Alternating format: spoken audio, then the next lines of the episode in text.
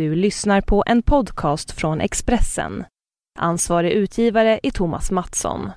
Fler poddar hittar du på expressen.se podcast och på iTunes. Bilar tappar hästkrafter. Tappa inte dina.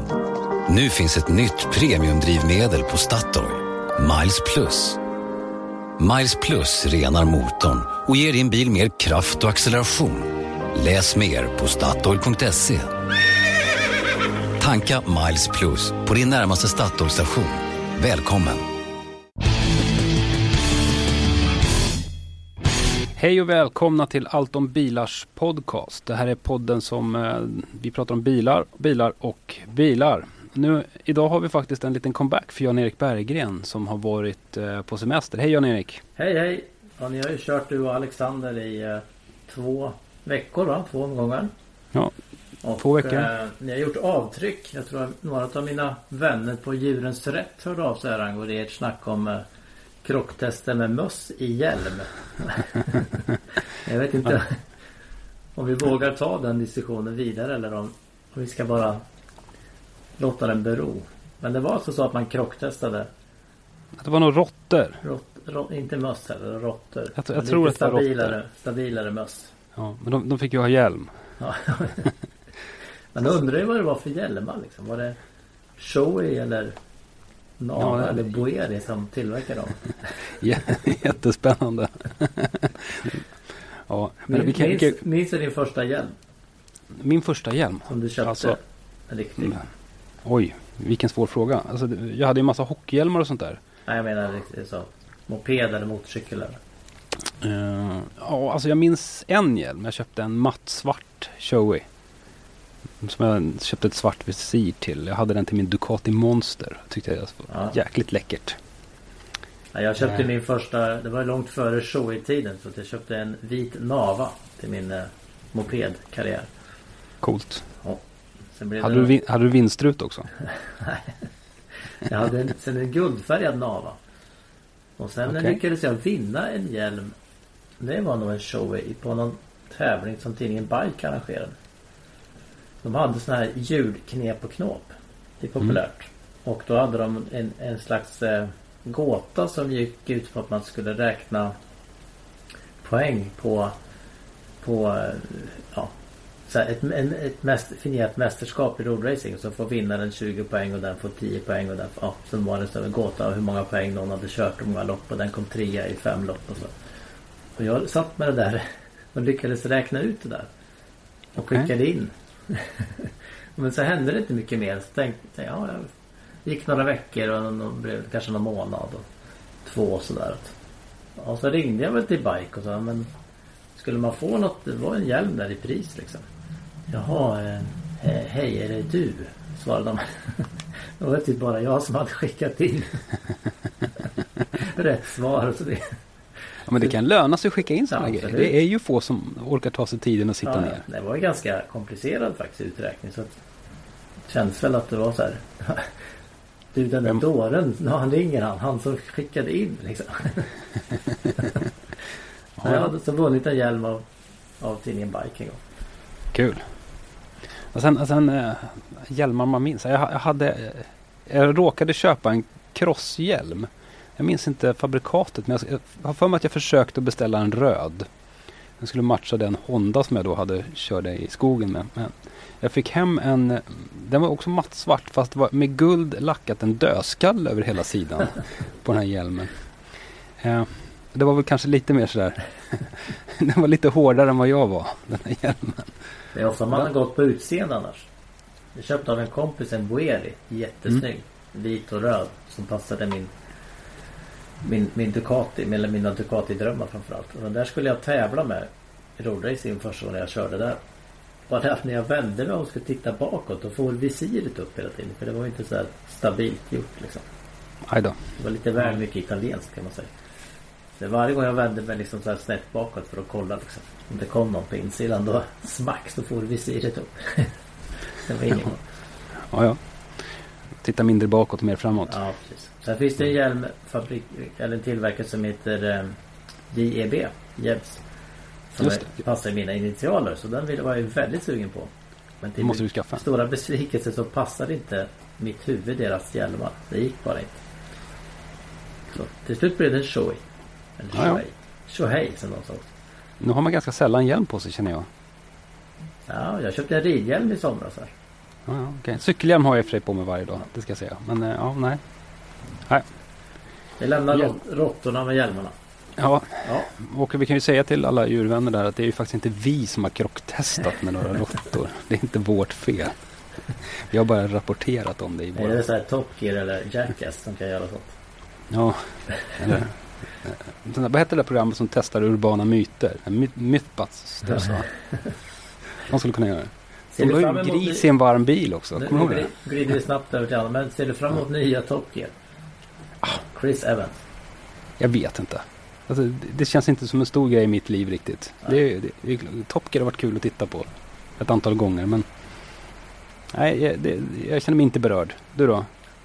Nej, man kommer väl att kolla för att se om hur han lyckas liksom. Mm.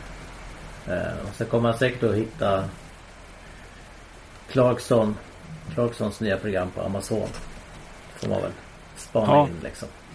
Det, men det kanske, ja. Mest bara för att ha sett det och hur de. Hur de gör. Kommer det vara likadant eller inte? Mm. Så. Jag hoppas att de gör, gör något eh, lite roligare. De, det, det kände, vi pratade om det i podden när du var borta. Det kanske känns lite daterat med gamla Top Gear. Ja, jag hörde ändå. att ni pratade om det. Och du har lyssnat? Ja, absolut. Ja, Jag har varit på semester och eh, haft lite nytta av mitt jobb faktiskt i semestern. Okej. Vi eh, tröttnade ju på det dåliga vädret och gav oss iväg till Barcelona. Och eh, hyrde då en bil. Jag kryssade i att jag ville ha en sån här liten fyradörrars Fiesta. Men blev då uppgraderad snabbt till en Leon kombi. Seat Okej. Leon kombi. Och den gillar vi ju. Det är en bra bil. Mm. Ja, jag gillar den jättemycket. Ja. Och eh, se, jag följde faktiskt mina egna råd som jag har skrivit några gånger att man ska besikta eller kolla bilen ordentligt när man hämtar ut den. Mm. För att notera eventuella skador då. Och mycket riktigt så var det ju kryss för skador på min min bil. Det var små repor och små märken i stort sett i varje hörn och fram och bak. Så där är man lite safe för då kan det ju bli större större bucklor där på samma ställe. Mm. Eh, nej, men jag hämtade ut den där och eh, in i Barcelona-trafiken. Men dag två då körde vi då söderut till Sitges. Och eh, valde Bergsvägen. Så då sa jag till min familj att ungefär så här är det. Så här är mitt jobb. Flyga till Barcelona, hämta ut en bil och ge sig upp i, i bergen på slingriga vägar. Mm. De där vägarna har vi kört mycket på. Ja. Så att, eh, och sen eh, åkte vi till Sitges och så gav vi oss iväg till det här hotellet där jag körde Volvo XC90 i februari. Mm. Eh, Det heter Calafell, en litet, eh, en liten by söder om en ja, 50 minuters bilresa söder om Barcelona. Jag visste att det var en fin strand där. Så precis parkerade vi kanske 100 meter ifrån det här hotellet och så traskade vi ner och hittade jätte, jättefin strand. Den var lika fin nu som den var i februari. Och inte mycket folk heller. Så det hade vi nytta av att man har rekat lite där och Mm. varit på plats. Vi har pratat om det förut. Det är många platser man kommer till på, i vårt jobb som man aldrig hinner njuta av. Man kommer att få se ett jättefint hotell eller man kommer att få se jättevackra platser. Men man ska ändå in i en bil och köra den och sen ska man ändå sätta sig och skriva. Och liksom det viktigaste är att försöka hitta en bra internetuppkoppling som man kan leverera. Ja. Det är vi kul sa- när man väl får åka tillbaka och vara lite ledig. Ja, när vi pratade om det för de, de, de frågade ja, men vad då är det så här du gör? Ja, det här är liksom så är vi, vi ser mycket av Europa och, och andra platser genom ja, bilen liksom. Sitter och kör Mm. bilen. Mm. Och sitter och pratar om bilen och så. Mm. Men brukar du prata, det frågar de mig så här, men brukar, då sitter ni och pratar om bilen hela tiden så här? Ja, alltså det gör man ju lite grann men man vill ju framförallt tycker jag skaffa sig ett eget intryck. Mm. Vi åker ju ofta två och två. Och det blir så här, det brukar ju funka så här att man, får, att man får vara två journalister som får dela på en bil. Så får man ha den bilen en dag och sen så får man turas om och köra den där och plåta den där. Och, Jag tror inte någon riktigt uppskattar om den andra då i bilen sitter och liksom ah, vad fan är det för skitbil och vad kass styrning och ah, det här växellådan funkar ju inte alls liksom. För man vill ju sen när man sätter sig där kör själv att man att man får ett eget intryck liksom.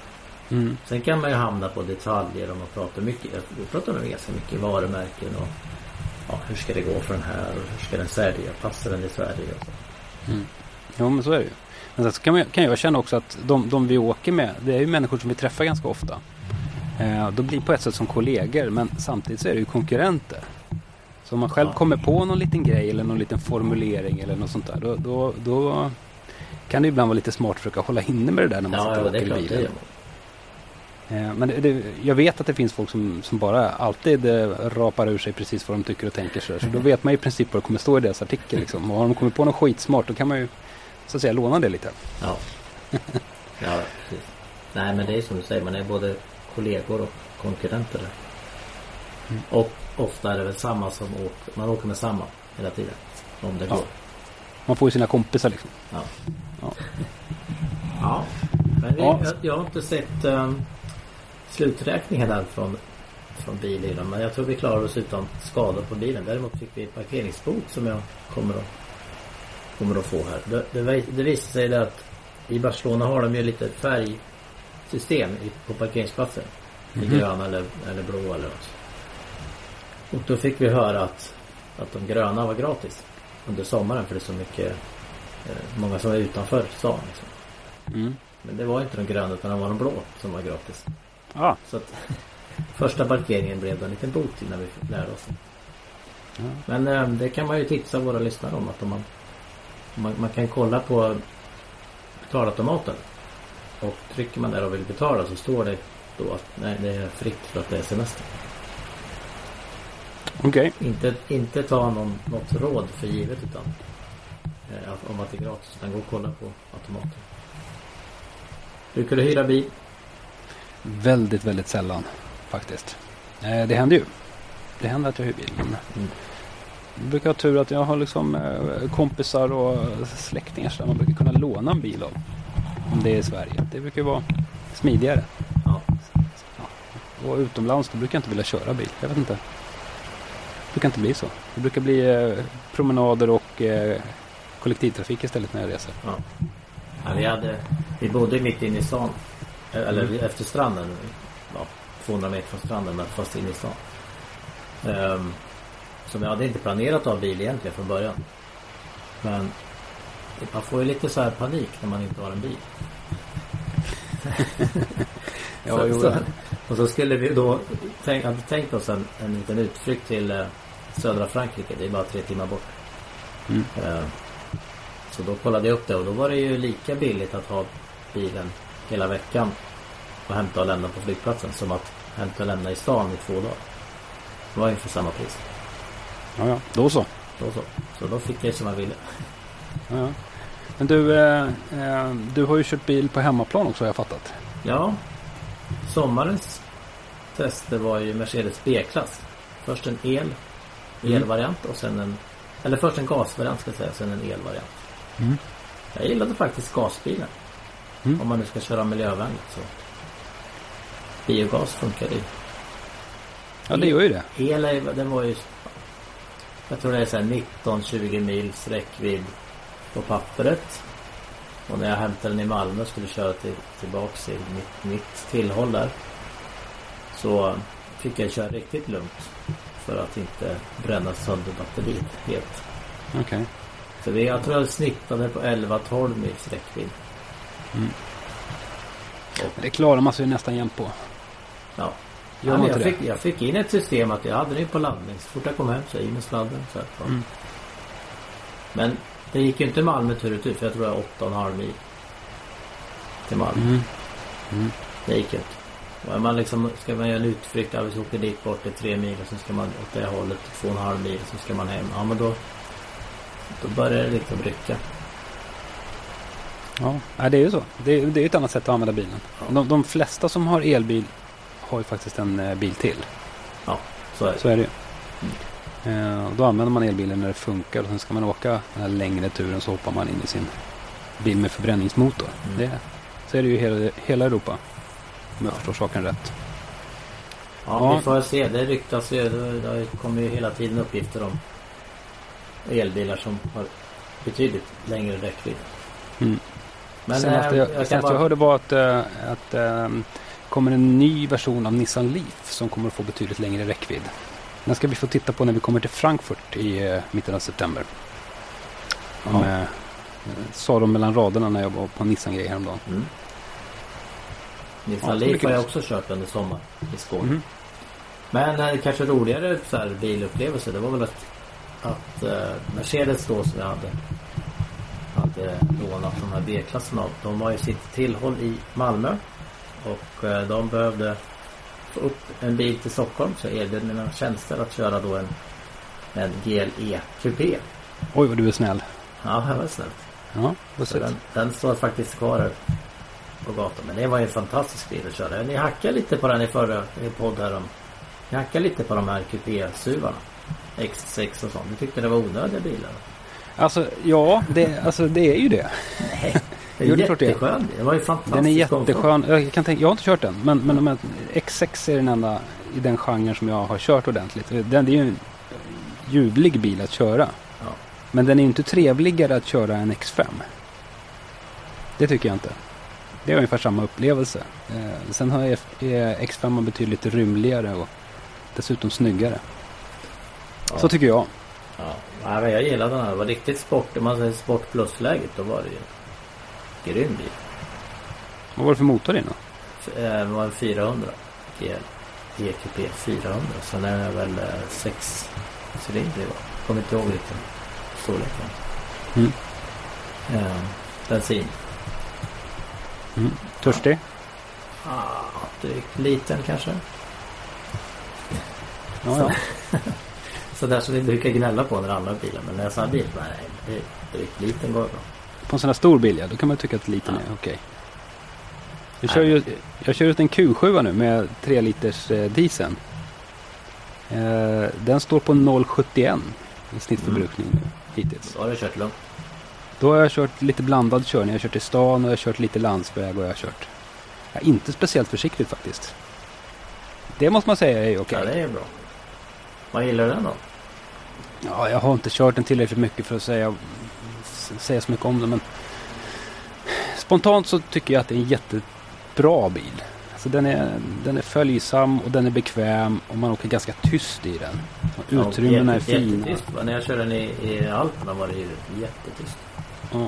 Jättetyst är den ju inte på svenska vägar. Ja. Sådär, men, men tyst. Väl i klass med X90. Mm. Sen har den utrymmen i nivå med X90 också. Den är rolig att köra en X90. Sen tycker jag att den ser jäkla tråkig ut. Den ser anonym ut den här bilen. Den är Men stor. den är ju snyggare än den var förut. jag vet Ser inte. lite lyxigare ut tycker jag. Man kanske ser lite lyxigare ut men den förra bilen hade mer karaktär. Man såg på långt håll att titta en Q7 den hade något eget, det här lite rundade, tuffa formspråket. Men ja, jag vet inte. Den, den, jag känner mig ganska kall inför det här utseendet. Vi har ju några vänner i, i Barcelona som vi Ja, där vi lånade lägenheten av. Men träffade dem på slutet. De har ju en Evoque. Mm. Som de kör runt med och är jättenöjda med. Mm. Eh, Den är ju... eh, så De åkte före oss i stan där och visade vägen lite grann. Så åkte spanande bara. Den är ju fortfarande grymt snygg. Mm. Och så tittar, Ja, man, tittar man närmare bakåt. Men vad har de gjort för att den ska se ut så här? Vad, vad är det för något? Det är ganska mycket linjer och veck och krångel. Men på något vis så passar det ihop. Mm. Den ser fortfarande väldigt snygg ut på vägen. Ja, det gör den. Men den har ju väldigt liten bakruta. Så här, Ja. vil- Vilket gör sitt till för att det ska se lite sådär sportigt och biffigt ut. Eh, bakåtsikten är ju usel i den där bilen. Det, Ja. det, så är det. Men de skulle då, jag skulle komma till, de ska köpa en större bil. De Mm. nu på mig sen, vad ska vi köpa? Eh, då var Q7 lite för stor. De har ju inte Mm. så stora garage kan man säga. Det, det man ville ner där med en, med en Ibiza är egentligen. Men kommer med en Mm. Q7 så det lite jobbigt. Så de ville ha en lite mindre. Eh, men så frågade de ändå om X5 och de hade så här begagnad X5 eventuellt eller. Eh, och XC90 sa jag då så här. Ja, men det var en jättefin bil tyckte de. Men den var alldeles för dyr. För där var den dyrare. Än en Q7 eller. Eller en, en, eh, X5. Ja, det, är ju märkligt. mär- det var lite märkligt. Men eh, är det så eller var det någonting de bara hade fått fått Nej för men han sa, nu, nu var de, de var inte så jätte... Vi pratade inte jättemycket om det men han sa nej men de har, de har rabatt för professionals liksom. Alltså, man, men det kanske är så att de har något tjänstebilsavtal. Mm. Som man kan ta och då blir det billigare. Liksom. Och det hade Okej. inte Volvo i alla fall. Volvo hade inte samma deal. Ja, ja. Så då var det dyrare. Men han gillade Det- bilen. Liksom. Mm. Den, har, den har ju sålt jättebra har jag läst. Ja, det kommer lite siffror här precis. Ja. Det är, det är väl kul? Ja. Eller? Ja det, är- det är nu den ska. Det är nu det ska sälja bra. Det är ju en bra bil. Ja det är jättebra. Sen gnällde jag lite grann på den här bilen eh, i våran eh, för, eh, var det förra, podden va? Ja, nej, du, du, både du och Alexander har ju kört den långt nu, eller rejält. Ja. Det fanns ju några små saker som, som vi störde oss på. Alex körde först eh, T6an. Mm. Eh, och han fick ganska omedelbart uppleva att eh, det var problem med det här nyckellösa systemet. Ja, Bilen kunde inte detektera nyckeln. Sen hade man problem med att det varnade för eh, låg batterinivå i bilen. Just. Det är ju, kan man ju bli nervös av. Och Ja, det är störde värre. Nyckeln kan ju bero på vad du har din mobiltelefon. Mm, du kan göra det. Mm. Jag åkte ju också på det i en helt annan bil, en D5. Att eh, då hittade inte bilen nyckeln heller. Vilket man kan ju bli lite irriterad över. Mm. Får man gräva efter nyckeln i fickan och så får man försöka vifta runt med den in i bilen tills man hittar ett bra ställe där bilen då fattar att okej, men nu har jag en nyckel. Ja, okej. Sen det jag störde mest på det var ju att det gnisslade något fruktansvärt från baksätet. Mm. Från, från alltså den vanliga, inte extra raden utan det vanliga baksätet. Så mittenplatsen där. Så kom det sån här otroligt starkt gnisslande ljud någonstans ifrån mekaniken. Sitter en jättedyr ny bil och åker på en slät motorväg så, så gnisslar det som en gammal järnsäng. Liksom. En gammal PV. Så jag fick liksom stanna och så försökte jag, det är ställbart, man kan skjuta det där fram och tillbaka, det där sätet. Jag försökte hitta olika lägen för att det där skulle sluta. Jag hittade något läge till slut och så här, men här gnisslar det inte. Ja, Det, var, det kan man känna att det kan, Det är lite barnsjukdomar. Vi får hoppas Ja. att de här bilarna som verkligen säljs nu och kommer ut är, inte är så. För vi, ibland testbilarna är ju lite tidiga i produktionen. ja. Ja, det här kändes lite som, en, som att köra en förseriebil. Att just det här med nyckeln och med det där. Att det där är en sak de borde, borde kunna fila till. Jo, en sak till som störde mig eh, grovt. Det var ju navigationen i bilen. Eh, jag var mitt inne i centrala Göteborg. Eh, det är väl en plats man tycker att eh, navigatorn i Volvo borde kunna hitta på. Men jag körde på gamla fina vägar där och eh, naven visade att jag var mitt ute i en stor park någonstans. Borta från vägar det var sjöar på, på displayen och gröna gräsmattor och sådär. Jag var mitt Kanske ute i fick stan. en USA-modell som man inte Göteborg inställde. Eller det var för långt från Hisingen. Ja, det kanske var det. Jag var ju faktiskt två mil från Hisingen. Ja, det tog, det tog, vi körde runt en kvart innan den där till slut bestämde sig för att hoppa in i matchen igen och visade var vi var. Sen, sen funkade den ju liksom. Ja. Men det där ska ju inte behöva hända i en dyr bil. Nej. Nej, de får passa sig för alla sådana små grejer. Även om inte de alltid är skulden för nabben. Det är inte de som har byggt men Nej, men det är de som har godkänt Ja. att den sitter Ja, där. precis. De får, ju, de får ju det. De får ju ta det. Ja. Men som du säger, det här är förmodligen barngrejer som kommer att... Det är förmodligen redan borta i produktionen. Får man Ja. hoppas. Vi får hoppas det. Ja, Man brukar se några ute på vägen i alla fall. Ja, massor av bilar ute nu. Ja. Ja, du... ehm, Annars så börjar det ju verkligen dra ihop sig. Du har ju jobbat några veckor. Två veckor Ja. va? Vad har du pysslat med? Du har varit i Norge. Ja, jag har varit i Norge. Har jag, har jag jobbat så länge? jag känner att jag är tillbaka på normala stressnivåer här. Eh, jo, jag var i Norge i, eh, idag är det torsdag, i förrgår i tisdags var jag i Norge. Eh, Nissan hade ett event där de pratade lite grann om elbilar och pratade om eh, de använde Oslo som ett exempel på hur, eh, hur eh, man kan göra för att verkligen integrera elbilar i ett, i ett samhälle. Och där har det gått väldigt, väldigt bra. Men de har en massa laddstolpar där. Överallt. De har laddstolpar och de har eh, eh, eh, momsbefrielser och massa saker. När man, när man kör man runt i, i Oslo idag så det är alltså var femte bil du möter i en elbil. Det är elbilar överallt. Jättemycket elbilar. Det är rätt kul. Men, men de står och laddar på, på vanliga parkeringen då? Det finns massa elbilsparkeringar överallt och folk har laddplatser vid sina hus och folk har laddplatser vid sina jobb och sådär. Det, de, de har verkligen kommit långt. Mm. Jättespännande. Vi fick också eh, köra en eh, ny elbil där som kommer hit nu. Det är alltså Nissan ENV, vad heter den? ENV 200. Det är alltså deras eh, lilla skåpbil. Ja. Som, de, som har fått eh, drivlinan från Nissan Leaf. Alltså deras lilla kompakt elbil. Som har sålt i så många exemplar. Mm. Ja, de hade ju provkörning i Sverige med, med NV200 men det här är ny. Alltså. Mm, det här är en som har fått tilläggsnamnet Evalia. Inte Eualia som eh, Åsa-Nisses fru och bil utan Evalia.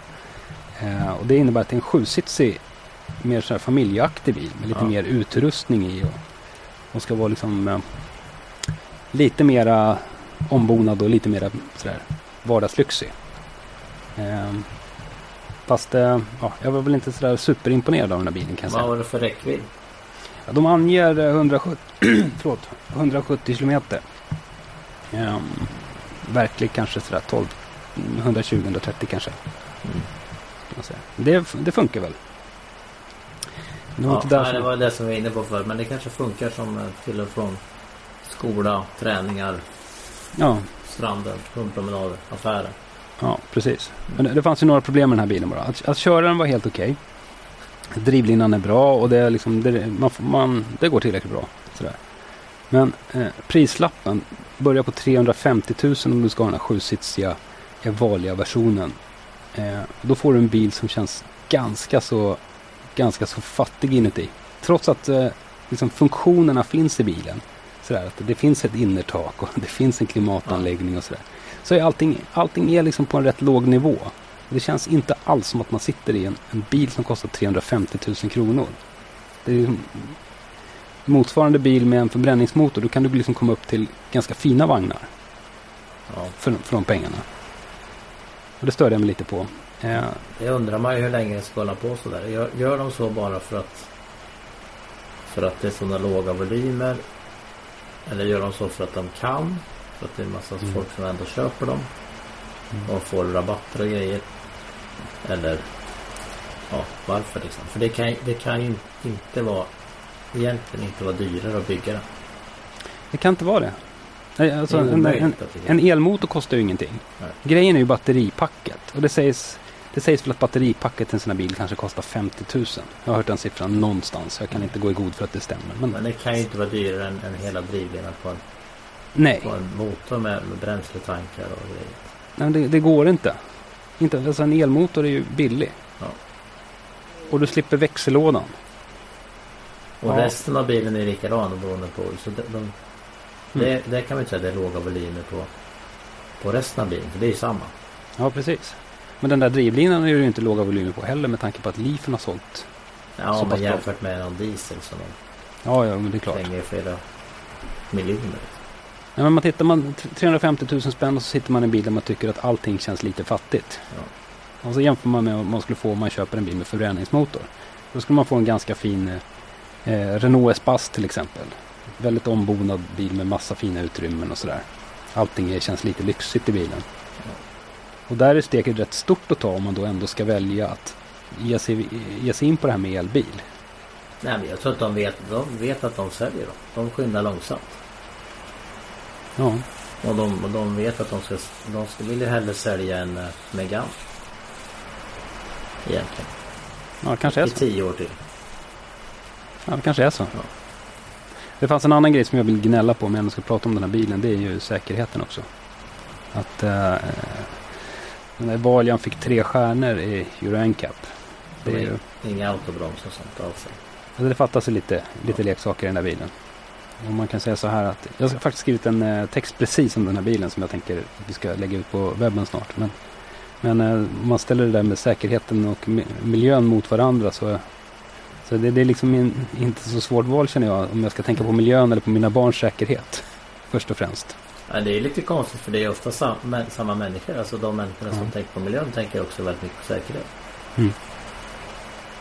Men nu, kan, nu, är, är det, nu bor ju vi i, i Sverige och vi har väl liksom eh, blivit itutade av, av en stor biltillverkare här att det här med säkerheten är det allra viktigaste. Så det är liksom naturligt på något sätt att man tänker det här. Men i hela världen är det inte riktigt, samma prio på det. Nej, men nej. Men Euro NCAP har ju ändå ett fastställt system där de... Oh, men jag menar folk skiter Lägg- lite i Euro NCAP. Ja, kanske. Och, och, vad, Sverige tycker är än så länge rätt ointressant, tror jag. Men, men. Ja. Men sen vi, vi har ju... ehm, vi har ju en stor bilsalong runt hörnet. Just det. Det börjar droppa in nu diverse så här intervju. Man kan ju säga så så här för till lyssnarna då att en bilsalong består egentligen av två saker. Dels springer vi runt och tittar på en väldig massa nya bilar.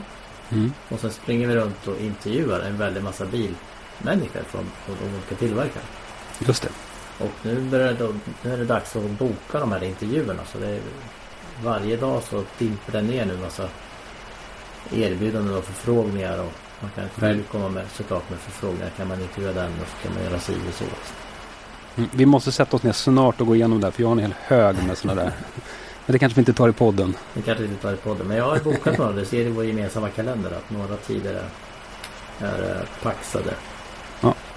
Det brukar ju traditionsenligt börja med att Folkvagngruppen har en stor eh, tillställning kvällen före själva salongen öppnar. Där man visar alla sina nyheter i hela gruppen. Där, Volkswagen Group Night. där är vi nu akkrediterade. Och eh, Har du klickat i mig också? Nej, du, man får ju en personlig inbjudan. och Man får klicka i det med ett eget litet lösenord och berätta att man kommer. Mm. Men när du gör det så behöver du inte du också skriva att, att du ska ha lite... Man, man kan ju få lite skjuts om man hinner lite tid och så. Att jag har Mm. ordnat. Transporterna har jag ordnat. Det är jättefint. Men det är Mechanic Frankfurt är ju, är ju sinnessjukt stor bilsalong. Det är ju det är väl bara de här borta i Kina som kan mäta sig Mm. i storlek. Eh, Så att vi kommer att få några tuffa dagar där. Ja, det blir roligt. Ja.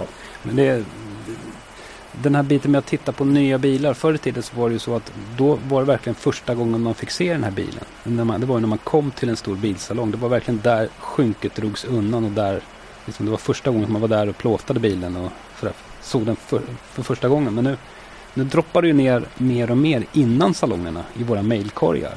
Att det kommer, Ja. Först kommer det lite bilder så här, som en, en teaser på så att man nästan kan se hur bilen ser ut. Och då, och så någon liten fakta. Och sen så kommer det en till liten teaser. Och sen så brukar bilen komma en massa pressbilder och sådär dagar innan själva eh, salongen drar igång. Ja, nej, det börjar ju nu.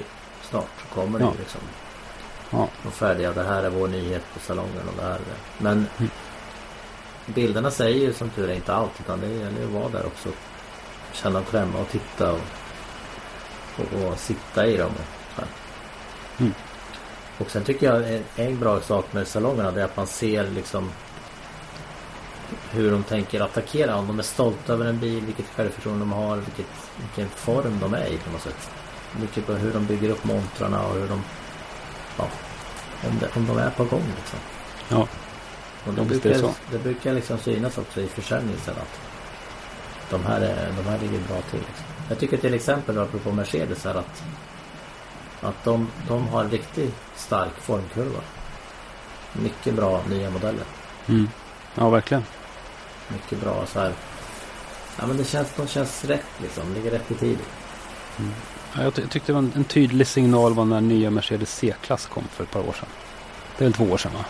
Ja. Jättekliv framåt. Mm. Och nu känner man igen sig. Nu har jag kört B-klass och jag har kört sån här GLE, Coupé och ja, flera. Man, man, nu känner man igen. Jag körde en massa AMG-bilar i somras. Man känner igen liksom. Mm. Maneret är detsamma. Rakt igenom. Det spelar ingen roll om man köper en billig B-klass eller en, en dyr AMG. Det är liksom samma sätt.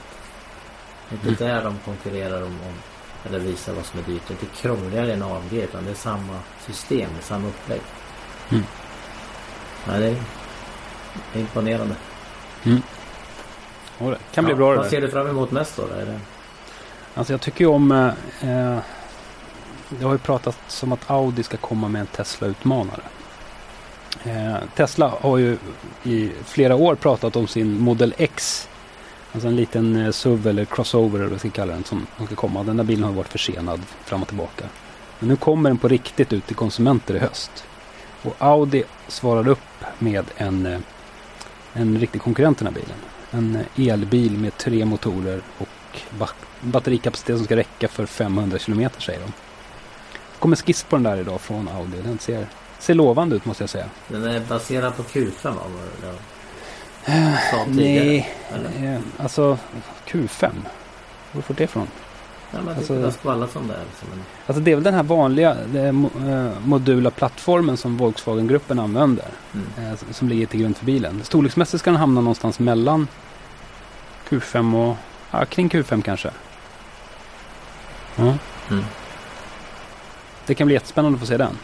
Ja. Tycker jag. Eh, något annat som jag ser fram emot, vad kan det vara? Jag vet inte, har du någon klockren? Nej, Opel Astra har ju du varit och tittat på. Mm. Den kommer jag få köra i oktober. Audi A4 har vi. Ehm, det kommer ju... Ja. Det, det är inte så mycket sport. Alltså Genève är mer sportbilar. Mm. Så vi kanske inte kan se fram emot något jättenytt från så här, Koenigsegg eller de andra. I Mm. den genren. Men sportbilarna är inte det mest spännande på salongerna heller. Ja men i Genève är det ju rätt. Ja, ja men okej, men då snackar vi när de visade nya LaFerrari och en Ja. ny Koenigsegg typ samtidigt. Då är Ja. det, på den nivån är det såklart kul. Men när det kommer en uppdaterad eh, MM-modell eller en AMG-modell så är det väl kanske inte Nej. så spännande. Eller kanske folk tycker. Ja, nej, men det är en intensiv tid nu. Det är mycket. Det kommer en bilsalong i Tokyo i november. Mm. Som det, det, det laddas på mer nu inför bilsalongerna. Det kommer fler stora nyheter. Mm. Vad var det Vol- vad var Volvo hade sagt? De kommer inte vara på bilsalongerna. Nej, de ska inte vara i Frankfurt. Nej. De ska vara på Detroit, Genève och eh, eh, den här Shanghai eller Beijing som är alternerar. Ingenting Nej. på hösten. Nej. Synd. Eh, så visst, jag trodde att vid det här laget vi skulle ha sett S90. Mm, trodde jag med. Kan ju vara så att den dröjer till Detroit då. Vid det laget trodde jag att bilen skulle vara ute och rulla på gatorna. Jag trodde vi skulle få se den i höst och sen att, eller se bilder nu. Prestation i ja, oktober, november. Och sen försäljning.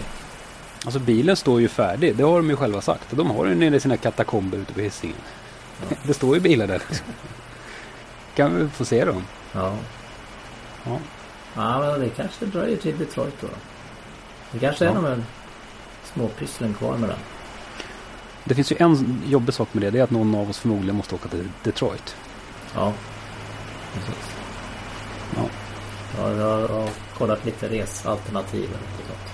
Mm. Kan vi också ta ut det på podden sen. Ja. Planeringspodden. Men sen såg jag att du hade avbokat en eh, 911 GT3 RS. Nej, inte avbokat, ombokat. Okej. Den försvann i kalendern. Ja, den försvann ur kalendern för det var, det var något, något massa strul med bilen skulle hämtas och lämnas på konstiga dagar och det var jag hade inte tid att köra den och jag visste inte vad du hade för någonting för dig och så, där. så tog jag datum som jag visste att någon kunde köra den istället. Ja, det är bra. Så vi kan liksom fota den där bilen och, och ge den vad den tål. Så tänkte jag. Du, jag ska vara med, det kan vi avslöja här. Eh, Jag ska vara med i en annan podd nästa vecka också. Får jag gissa? Ja. Eh, är, det, är det den? Jag tror, jag tror att det är. Ja, det tror jag. Jag tror att Har du med- tror rätt. Har det med Viasat att göra och Ja. eh, Janne Blomqvist? Ja. Ja, vad Jag roligt. kommer att vara gäst i F1-podden. Vad kul. In, inspelning som det verkar nu då på tisdag. Mm. Och eh, du är ju race till helgen.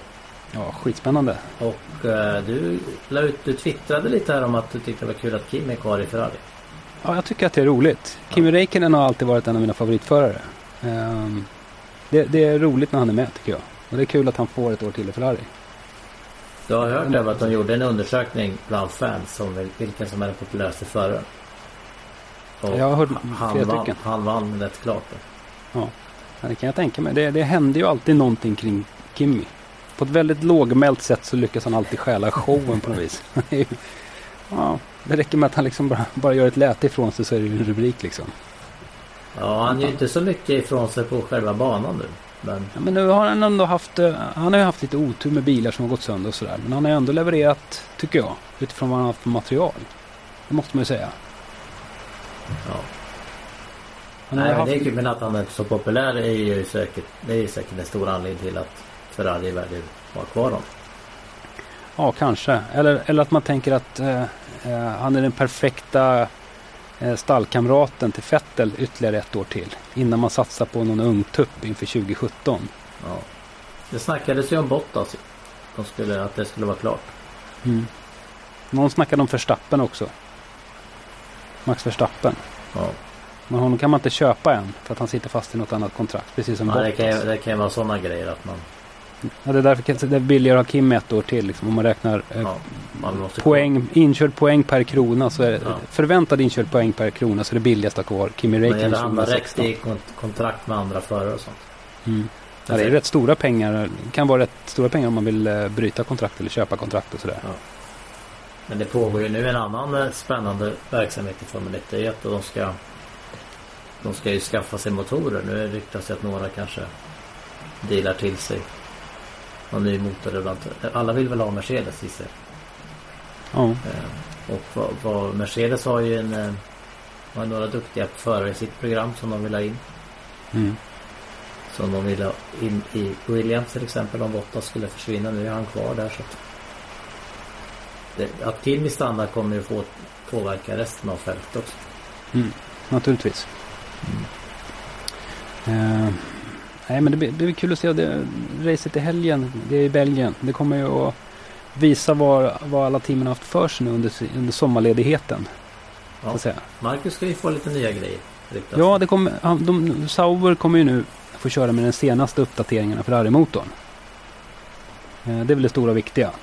Eh, exakt hur mycket det påverkar eh, är svårt att veta, men det kommer såklart att påverka. Att de har mer krut i grejerna. Mm. De kanske också har en mer, till, alltså mer, eh, mer tillförlitlig motor som de vågar skruva upp lite mer och sådär. Eh, Ja, det måste vara skönt för Marcus då, som under sommaren har signat kontrakt för nästa år. verkligen, verkligen. Nasser också, hans teamkompis. Ja. Nu kan de ju jobba i lugn och ro resten av den här säsongen. Men undrar om inte hon, teamchefen var ute och vevade om motor, eh, motorleverantör också. Jaha, det har jag missat. Men de måste väl vara nöjda med Ferrari. Känns som att det är en bra deal. Om den inte är deal. Alltså. Men det är den säkert. De har inte jättemycket pengar. Men, Nej. ja. Ja. Ja. vi får väl se vad Janne har för frågor. Det kan ju vara, det här med att gå ut och veva motoralternativ kan ju vara en ganska liksom en strategiskt smart liten grej bara inför kommande eh, prisförhandlingar på ma- eh, maskiner och sådär också. Ja. Om, att man säger sådär att Mercedes eh, kan vara ett alternativ för oss. Då tror man kanske att man lyckas pressa priset lite hos Ferrari till Mm. nästa kontraktsperiod. Liksom.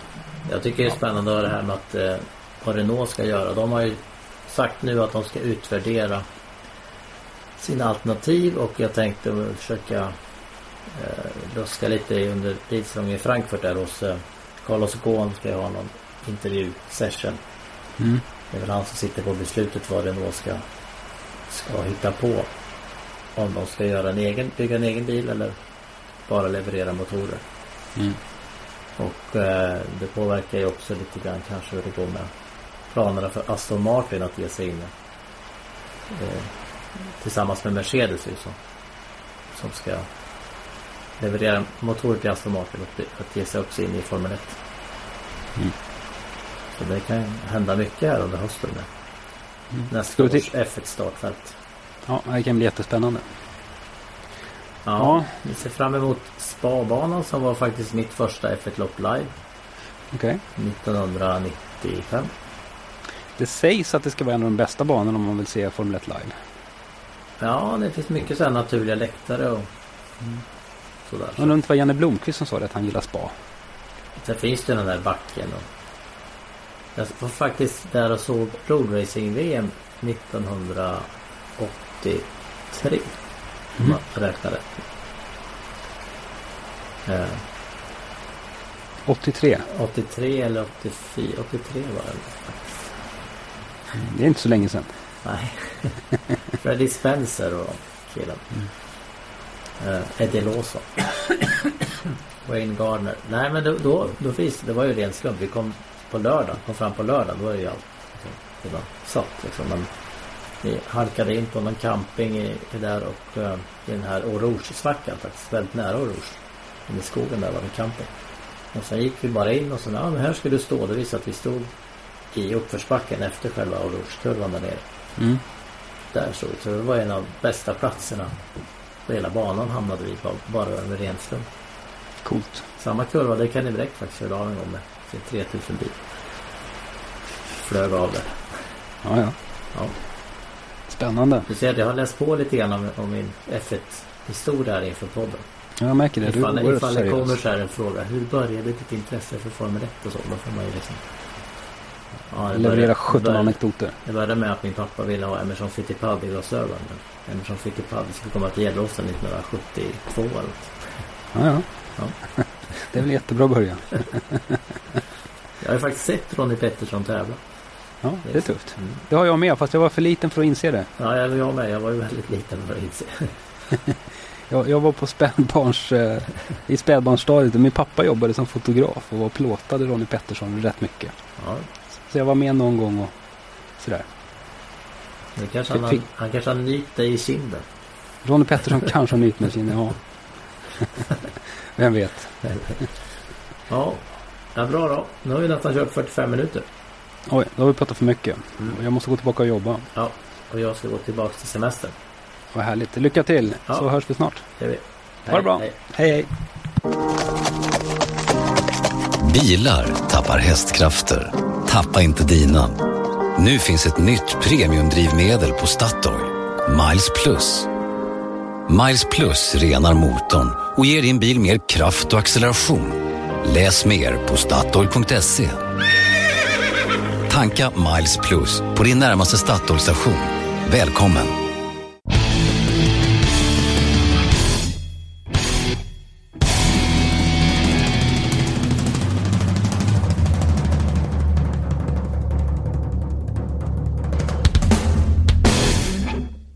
Du har lyssnat på en podcast från Expressen. Ansvarig utgivare är Thomas Mattsson. Fler poddar hittar du på expressen.se podcast och på iTunes. Snart startar vår stora färgfest med fantastiska erbjudanden för dig som ska måla om. Kom in så förverkligar vi ditt projekt på Nordsjö Idé och Design.